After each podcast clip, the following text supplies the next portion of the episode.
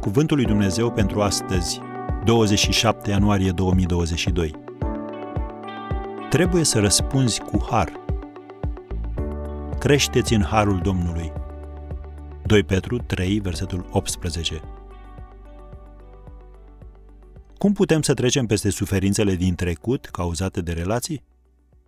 Cum pot două persoane să îmbine perspective distincte și unice pentru a crea o relație mulțumitoare și plină de dragoste?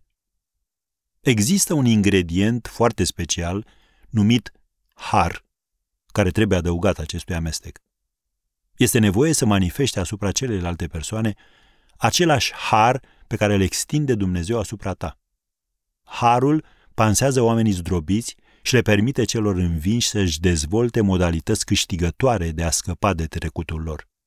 El dă tărie celor ce se luptă să fie funcționali în domenii în care mai de mult erau deficitari. Harul restaurează inima și rezolvă conflictele unui duh neliniștit. Este bunătate și iertare. Este bunăvoința lui Dumnezeu.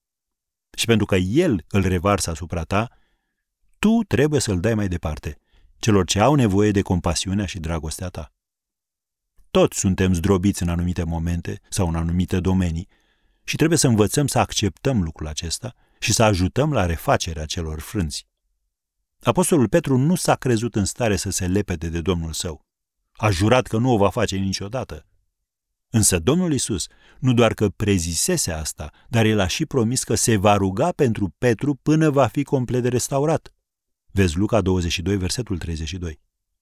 Și toți suntem chemați să facem la fel. Să extindem peste acele persoane imperfecte dragostea și harul care ni s-au arătat nouă.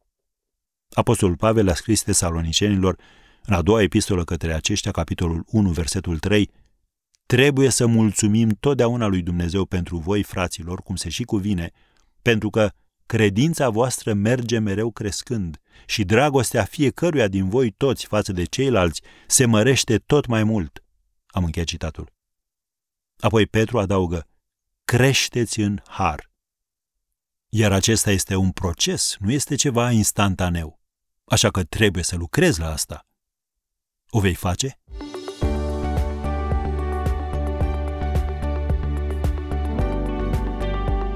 Ați ascultat Cuvântul lui Dumnezeu pentru astăzi, rubrica realizată în colaborare cu Fundația SER România.